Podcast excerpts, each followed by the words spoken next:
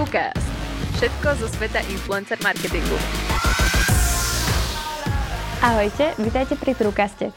Moje meno je Kika a vítam vás pri podcaste, kde sa dozviete viac o sveta influencer marketingu.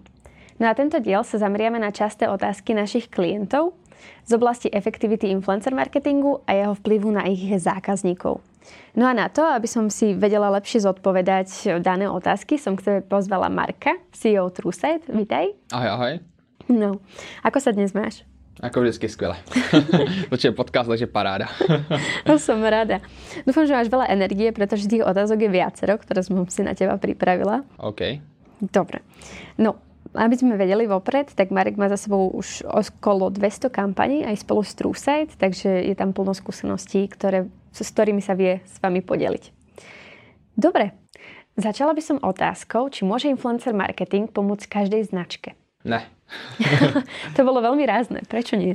No, jde o to, že influencer marketing je primárně pro B2C segment, uh-huh. pro komunikaci ke koncovým zákazníkům, takže v rámci B2B segmentu můžeme influencer marketing možná použít pro nábor zaměstnanců například. Samozřejmě záleží na daným klientovi, na daný značce, ale jako primárně je to komunikace pro B2C, kde vlastně komunikujeme ten daný produkt tomu koncovému zákazníkovi. Jasně. Protože influencery sledují, že koncoví zákazníci primárně, takže uh-huh. o tom to je. No dobre, a dajme tomu, že som teda staršia firma, mm, dlhšie už na trhu, v B2C segmente a nemám rozvinuté sociálne siete. Vie mi influencer marketing pomôcť i v tomto prípade? Tak určitě. Influencer marketing nemá s těma sociálními sítěma jako toho klienta v té primární rovině jako nic společného, tam funguje o tom, že ta komunikace probíhá u těch influencerů a tam funguje to šíření povědomí té značce, ten, to brand awareness, když tak řeknu, uh, ale Samozřejmě, když ten klient má sociální sítě a můžeme s ním v rámci té kampaně pracovat, tak můžeme z té kampaně získat mnohem víc. Můžeme získat nový sledovatel na, ten, na ty sociální sítě, primárně na Instagram. Eh, můžeme tam pro ně vytvářet uh, add-on content v rámci té kampaně, který jim zase dává jiné informace, které ten influencer nepřidává v rámci té mm-hmm. kampaně. Takže jako je, tam, je tam spoustu možností, jak tu kampaň zefektivnit a právě uh, ta ta zaběhlost nebo ta funkčnost sociální sítí toho klienta je proto strašně důležitá. Ale není to primární věc v rámci té kampaně. To jsou ty influenceři samozřejmě. Jasné. No ale keby som sa rozhodla tie sociálne siete založiť, dajme tomu Instagram, ako dlho by trvalo, kým by mi vedel možno niečo priniesť alebo pomôcť s tým šírením brand awareness? Tak nějak, nějakou metu, kterou si vždycky dáváme 10 tisíc, mm-hmm. než se tam uh, může klient dostat, může trvat měsíce, může trvat roky, záleží, kolik peněz se do toho investuje. Na Instagramu se nedají, tuším, doufám, že dneska nevyšel nějaký update, kupovat uh, jako follows, jako na Facebooku se dají kupovat lajky, respektive jako lajky té stránce tak je potřeba to získat, když to řeknu organicky, nějakýma, nějakýma soutěžema například, nebo případně skrze influencerské kampaně a tak dále, s tím, že Teď eh, jsme budovali právě Instagram profil Brownu, nezačínali jsme teda na nule, bylo tam tuším 2-3 tisíce a za nějakého půl roku jsme se dostali na 10 tisíc právě skrze soutěže a influencerské kampaně. U Mentosu jsme začínali tuším před pár lety na nule, teď jsme na 18 tisících, takže fakt záleží, kolik do toho ten, ta značka investuje a jak moc s tím pracuje, jak efektivně. Můžete do toho dávat spoustu peněz do výkonnostních kampaní v rámci Instagramu, mm-hmm. ale když to nedělá jako potom efektivně, tak to prostě ty sledovatel nový ne, ne, nepřivádí a vlastně kupujete si jenom ten dosah, v uvozovkách jenom ten dosah na tom daném příspěvku například. No. Což taky není špatně, ale je super dělat nějakou kombinaci, aby to šířilo se uh, co nejefektivněji a jako i z dlouhodobého hlediska tím přemýšlet jenom z toho krátkodobého. Jasné. Super, ďakujem ti veľmi krásne. Teraz som skočila na otázky práve teda od marketerov, brand manažerov či našich klientov. Totiž to zistili sme skrz rôzne konverzácie, že nie všetci a, títo marketéri veria influencer marketingu. No či už mi hovorili, že mali nejakú zlú skúsenosť, alebo im vlastne nepriniesol očakávané výsledky z danej kampane a podobne. Či, alebo ešte tam bola taká jedna vec a to bolo, že nepoznajú tých daných influencerov, respektíve nepáči sa im veľmi tá tvorba toho daného a, človeka. To, Viem, čo mluvíš. Áno, áno. Takže je tam veľa otázok práve akože z týchto oblastí.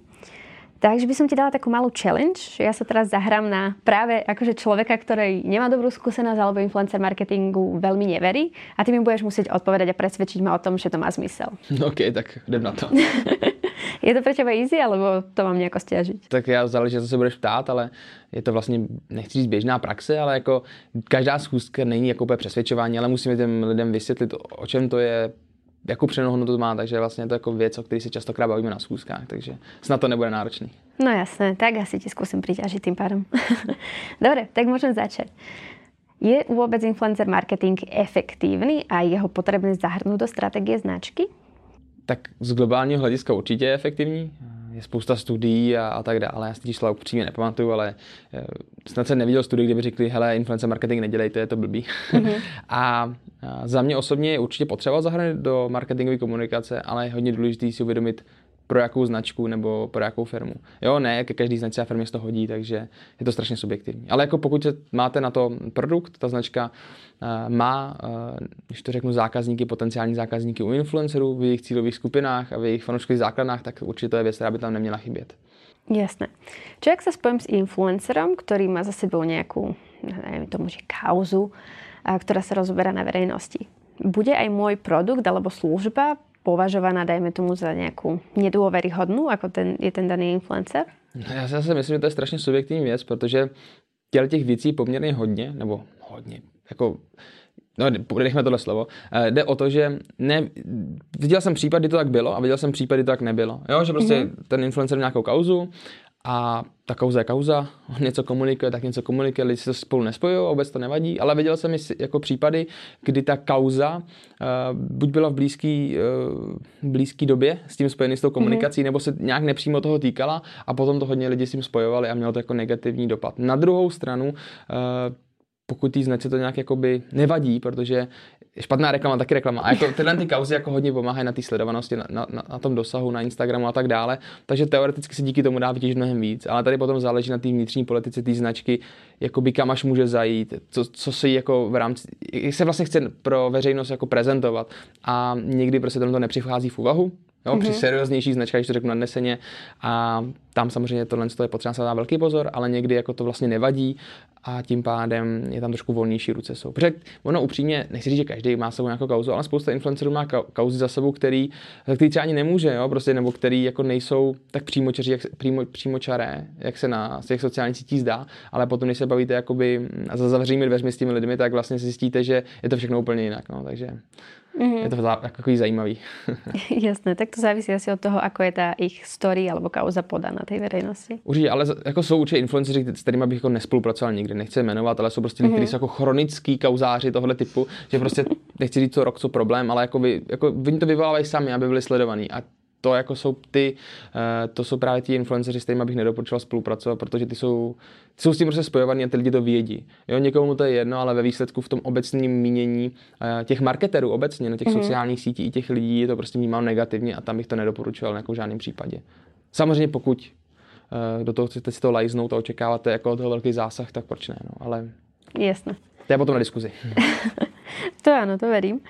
No a Dobre, tak odhliadnúť od tých kaos, čo ak sa mi videá tých daných influencerov zdajú nekvalitné alebo obsah ma nezaujíma? Je možné, že sa to bude niekomu páčiť alebo mm, bude mať, to mať zmysel vůbec spolupracovat s takýmto člověkem? Tak za mě je tady strašně důležité si uvědomit, že když ten člověk má čísla na těch sociálních sítích, jako myslím, nemyslím, kolik má sledujících, ale že ty videa, ten jeho obsah má tu sledovanost, tak je vlastně jedno, jak ten obsah vypadá.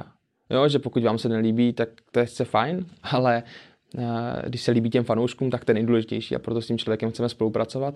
Takže tam jako, takhle já to nechci úplně jako generalizovat, ale pokud já nepatřím do té cílové skupiny toho influencera, a se mi nelíbí, tak je to v pořádku, se do jisté míry. Samozřejmě může se mi líbit, jo, může tam i parání produkce a tak dále. Na druhou stranu, proč investovat strašně moc energie, času a peněz, abychom udělali perfektní video, že cílová skupina to neocení. Jo, teď mluvím jako kdyby byl influencer. Mm-hmm. Uh, někdo to dělá, je to určitě super, ale je to prostě náročný. Samozřejmě, když spadám ty cílové skupiny toho influencera a ty videa se jim přesto nelíbějí, tak už je to jako možná věc, o které jako popřemýšlet nebo diskutovat. Na druhou stranu uh, 100 lidí to chutí, takže zase to nic neznamená, když to tak řeknu. Jo, prostě důležité je vidět, jaký ten člověk má engage a když ten engage má, rovná se těm lidem, lidi na to koukají, lidem, lidi na to reagují, lidem se to líbí, samozřejmě, když to nemá jeden like a tisíc dislikeů. Uh, a to je alfa omega celého toho. Takže vlastně jedno, jak, jestli to tomu klientovi se ten obsah líbí nebo nelíbí, důležitý, že se líbí té cílové skupině a to je alfa omega toho. No. Jasné. Ty si si hovoril sice, že akože sa to páči tej cieľovej skupine. No keď si scrollnem pod niektorými videami ako komentáre, nájdem tam aj mnoho negatívnych komentárov. Um, vieš mi toto vysvetliť? Ale haters gonna hate a za počítačem je každý Rambo. Takže ne, já to jako říkám nadsazeně, ale jako je to tak prostě. No, ty lidi za těma klávesnicema mají větší prostor logicky a svobodu něco komentovat a spoustu z nich má potřebu si ventilovat, ať už je to trolling, nebo je to jako reálně, mm. že prostě chce si tomu negativně vyjádřit, nebo je to úplně z jiné sféry, kterou my nerozumíme v té chvíli, ale takový lidi jsou a vždycky budou. Někdy to je méně, někdy to je víc, ale to tak prostě. Může to být i z důvodu, že třeba ten člověk sleduje konkurenčního influencera, když to řeknu, a podporuje jinýho influencera, tak tohle chce, jako, když to řeknu nadsazeně potopit, tak mu tam nechá ten dislike a nechám tam špatný komentář, že mu nefandí, ale stejně se na to video kouká, takže tak či tak pro toho klienta to je prostě jako v pohodě, protože předá mu to reklamní sdělení, tu message eh, té kampaně v rámci toho obsahu a to je cílem. A to, jestli tomu člověku se líbí to video, nebo ten influencer ho má rád, to už je vlastně, když to řeknu úplně na okraji toho vlastně jedno v tomhle tom případě. No. Mm-hmm. Samozřejmě, když, se, když ho má rád a miluje ho, tak samozřejmě to reklamní sdělení přijímá jinak, tak jakoby, Jasne. a více s tím člověkem stotožňuje, to je jako strašně, nej, strašně důležitý ta autentičnost a všechno v rámci toho. Ale když to vezmeme úplně do důsledku, tak je to vlastně výsledku úplně jedno na té krajní části toho, že hejtři hejtujou a píšou negativní komentáře. Jasné. A když nemají rádi, nemůžu to brát tak, že vlastně ty influencery jsou zapredaný? Tak spoustu z nich to tak bere. A zase to je věc, kterou člověk nic neudělá. Někdo to chápe víc, někdo to chápe míň, že eh, je to marketingový biznis a ty lidi věnují spoustu času do toho, aby tvořili ten obsah a zároveň si tím chtějí vydělat tak nějakou korunu, tím pádem musí spolupracovat nebo chtějí spolupracovat s těma značkama. Takže je to zase věc, která se jako mění, ten pohled před pěti, no, dlouhá doba, před třema, čtyřma rokama byl jiný trošku, nebylo tady tolik eh, těch reklam a tak dále, dneska to je jako intenzivnější ale zase na druhou stranu lidi jsou na to mnohem, mnohem víc zvyklejší, takže se to to dost omezuje. Ale samozřejmě, že ta reklama je nešikovná, tak to lidi zhejtí, jako jo, hele, to je mm. naprodaný zase reklama, ale výsledku to má furt stejný efekt, jako jo, prostě pět lidí napíše, že to je reklama, jsou zaprodaný, ale dalších 50 tisíc lidí o fotku se nevyjádří a dalších 45 tisíc toho má jako, hele, to je dobrý, to se mi líbí, to bych si třeba chtěla pořídit, jo, takže je to jenom o tom, že vlastně lidi vidí to, co je napsáno, nebo co se někde řekne, ale to, co vlastně je zatím, to zase nikdo nevidí a většinou to převažuje to, co je cílem té kampaně, že jo. Jasne. komunikovat nějakou značku, produkt, message. Uh-huh. Dobre, ale keď som si inak scrollila dole vlastne tie komentáre, a keď sme boli pri tých negatívnych, tak podľa ako aj fotiek a možno počtu gramatických chýb či typu vyjadrení som nejako usúdila, že mnoho z nich spada do veľmi mladej cieľovej skupiny. Sledujú influencerov iba deti? Tak ono na YouTube je všeobecně ta cílovka trošku mladší a hlavně děti nebo mladší cílovka se chce nebo se nejvíc vyjadřuje na sociálních sítích, protože no prostě chtějí se nejvíc interaktovat logicky mm-hmm. a to způsobuje to, že tam jsou právě tyhle ty komentáře takového charakteru, ale neznamená to, že influencery sledují děti, protože samozřejmě záleží jako koho, ale jde o to, že ty nejmladší chtějí co nejvíc interaktovat, ať už na sociálních sítích nebo potom na nějakých eventech a tak dále, proto tam jezdí ty nejmladší, 20 tam potkáte zřídka, ale neznamená to, že ty starší ty influencer nesledují. Ty se tam třeba chodí inspirovat, zajímá ten obsah, ale už nemají potřebu toho člověka pochválit nebo zhejtit mm. nebo ho obejmout na akci prostě, no, takže tak. Ale záleží, jako jsou influencery, kteří nemají vůbec uh, tu mladší cílovou skupinu a komentují tam ty lidi, protože prostě rozebili společně nějaký téma. Jo, to je za mě třeba styl Petr Mára, který prostě dělá zajímavý obsah pro nějakou na, pro určitou cílovou skupinu a konverzuje s nimi o, o těch tématech a tam jako myslím si, jako já úplně teď ne, nechci říct kravinu, ale tam jako zřídka potkáte nějaký jako dítě, když to řeknu nadsazeně. No, takže, protože to nerozebírá kryptoměny nebo elektromobilitu, že jo. Bylo velmi zajímavé, kdyby to mali takto děti v kroužku rozeberať kryptoměny. Třeba to v budoucnu bude, já si myslím, že by to jako bylo důležitý. Mm-hmm. Jako finanční gramotnost si trošku zlepšit. To určitě. No, musíme začať finančnou gramotnosťou, potom môžeme skočiť do kryptomien, by som povedala. Dobre, ale späť k téme. A v podstate, nakoľko vedia tí influencery ovplyvniť e, reálne, dajme tomu, tie nákupné rozhodnutia svojich fanúšikov? Či už nákupné rozhodnutie, alebo ich správanie? Takhle, dokážou určitě to ovlivnit hodně, ale samozřejmě nemůžou ty lidi říct, hele, tak teď se to kopí 100 lidí, protože to oni jako nemůžou ovlivnit jako v tom počtu, ale samozřejmě záleží to, nebo já bych to neřekl k influencerům, já bych to dal obecně k těm kampaním, že ta kampaň má jako mechaniku a ta mechanika nějak funguje. A jak ta mechanika v rámci té kampaně funguje, tak ten influencer předá tu informaci, tu message těm divákům a jak ta mechanika vypadá, a jak ta kreativa vypadá, tak ten influencer to říká těm lidem a ty podle toho reagují nějak. Takže pokud to tomu přizpůsobíme, tak to může být jako velmi efektivní. Ty lidi udělají ty kroky k tomu a, a dostanou se k té konverzi například, mohou se dostat k té konverzi, a nebo když to necháme úplně volný a nemáme tam ty kroky, tak ty lidi vlastně, aha, je tady nějaký produkt pecka a jdu dál. Jo, a vlastně mm. rozšíříme akorát nějaký povědomí o té značce a tím to skončí. Takže určitě influencer, ta kampaň to může ovlivnit hodně, ale uh, musí to být jako promyšlení, není to jako jen tak prostě boom, tak teď prostě těch prodáme tisíc, protože on ukázal na fotce, že má nový cokoliv prostě. No. Samozřejmě může to být, jo, může se prostě to povíst, ale jako ve většině to musí se na tom pracovat, není to jako z čisté jasna. Kolikrát musí ten daný člověk například vidět produkt či službu u jedného influencera či viacerých influencerů, aby si to koupil? Vieš mi to nějak povedať z vlastní zkušenosti? Vůbec netuším. To, je, eh, to bych byl asi hustý, kdybych tohle věděl. Ale mm-hmm. až je to na to studie, jakoby nějaký eh, pozornosti a opakování se a tak dále.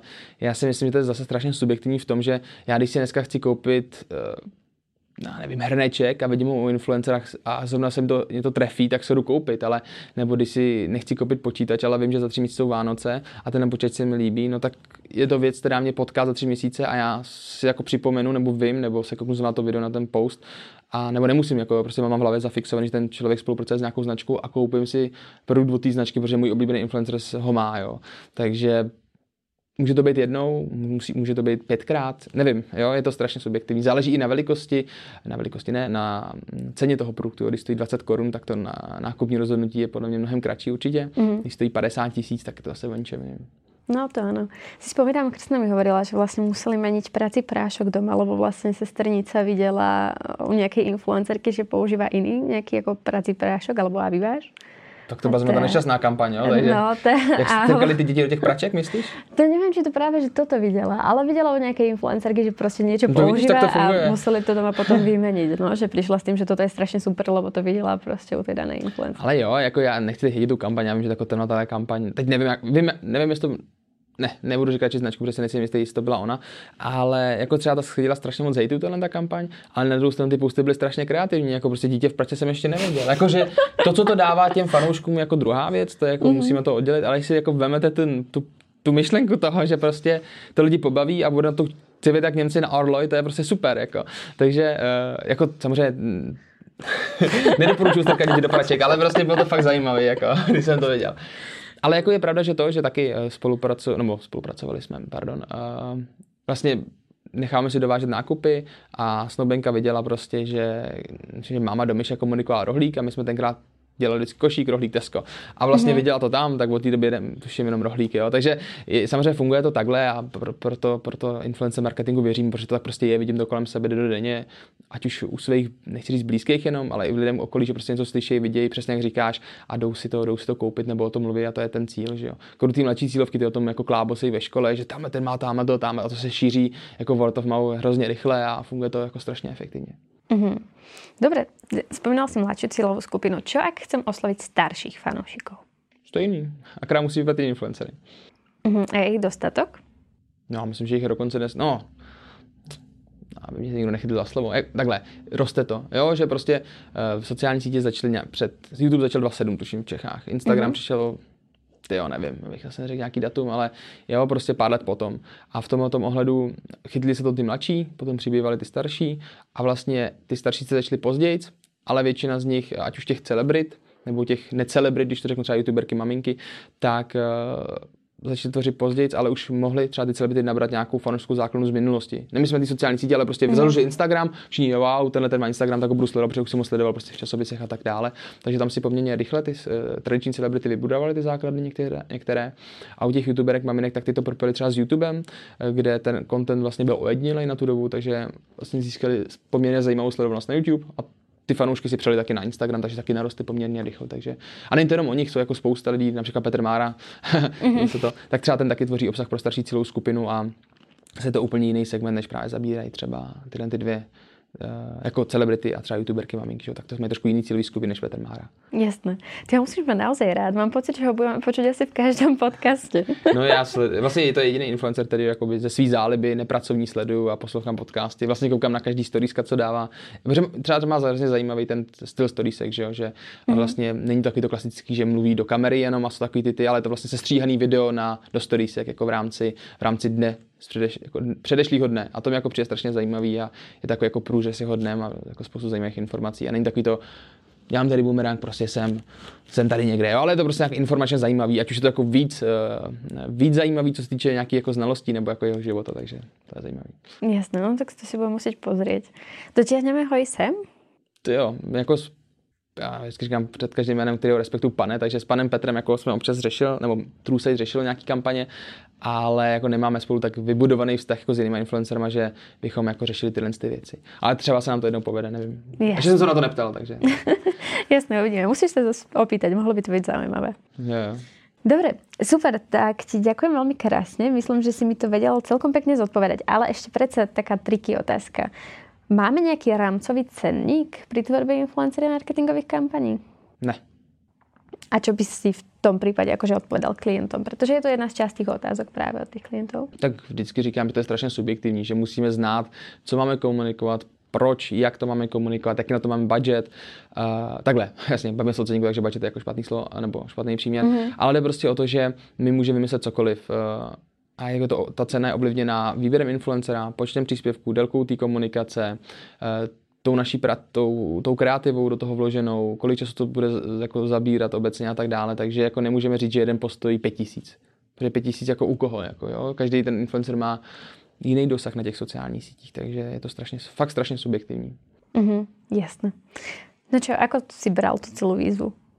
Jo, super, já myslím, že otázky jako dost kopírovaly to, na co se nás, nebo na co se mě eh, nejčastěji na schůzkách eh, lidé ptají a, a je super takhle jako schrnout na jednom místě a probrat to vlastně pro lidi, kteří to buď jako už slyšeli někde v mhm. minulosti, mm-hmm. se o to téma zajímavé, nebo kteří s tím vůbec vlastně nikdy nepřišli do styku například. No. A napadá ti ještě nějaká otázka, kterou jsem možná zabudla? Jo, musím říct, že teď ne. Ale jako určitě jich pár bude, ale to můžeme probrat v dalších podcastech. Jasné. Tak jak vás táto challenge bavila, kľudne nám pošlite otázky na Instagram TrueSide, no a my vám rádi na nich odpovieme v ďalšom dieli. No a ešte taká posledná, posledná otázka na záver. Prečo by si povedal, že je možno lepšie alebo výhodnejšie používať alebo využívať služby agentúry versus robiť si influencer marketing in-house či najať si freelancera? Ono strašně záleží, co máme in-house k dispozici. Když máme tým lidí, který eh, na to můžeme dedikovat a můžu s tomu jmenovat, když to řeknu, nechci úplně na full time, ale jako dá tomu nějakou porci času, tak je to určitě zajímavé to vyzkoušet eh, in-house, zkusit ty lidi edukovat v tom, aby mm-hmm. zjistili všechny ty informace. Pokud tohle to nemám, takhle, vždycky to není výhra, ale je to jako slušný základ. Když ty, tyhle ty možnosti nemáme, tak je určitě super zvážit spolupráci s agenturou, protože tyhle ty informace všechny má a vlastně už nef, nefunguje žádná fa, pr, pr, jakoby část toho získávání toho know Prostě přijdeme, chceme řešit kampaň, bum a máme kampaň. Jo, samozřejmě po nějaký přípravě krátký, ale nemusíme dělat pokus omyl, nemusíme zjišťovat ty všechny informace, ty znalosti, dělat research těch influencerů a tak dále. Mm. Plus samozřejmě je tam i nějaká cenová politika, jo? ty agentury spolupracují, nebo my konkrétně spolupracujeme eh, s nějakými influencemi dlouhodobě, tím pádem máme lepší ceny, tím pádem dokážeme že ta naše kampaň vždycky od nás nemusí být dražší vyložený, než by ten klient jel napřímo, jo? protože dokážeme to, všechno zakumulo, akumulovat tu dlouhodobou spolupráci s tím influencerem, uh, nebo například dlouhodobou spolupráci s tím klientem, jo? když to bude delší, uh, delší období, eh, kdy spolu plánujeme spolupracovat. A to se všechno toho promítá a tím pádem jakoby vždycky ten mind je tohle, já se udělat sám a ušetřím.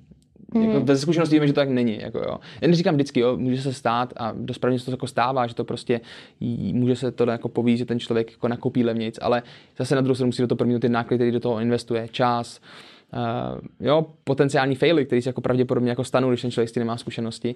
A to jakoby ta agentura nebo minimálně my uh, jako eliminujeme a vlastně je to, je to mělo, nebo máme zkušenosti s tím, že to tak funguje. No. Že to, poměrce na výkon dává hodně velký smysl. No super.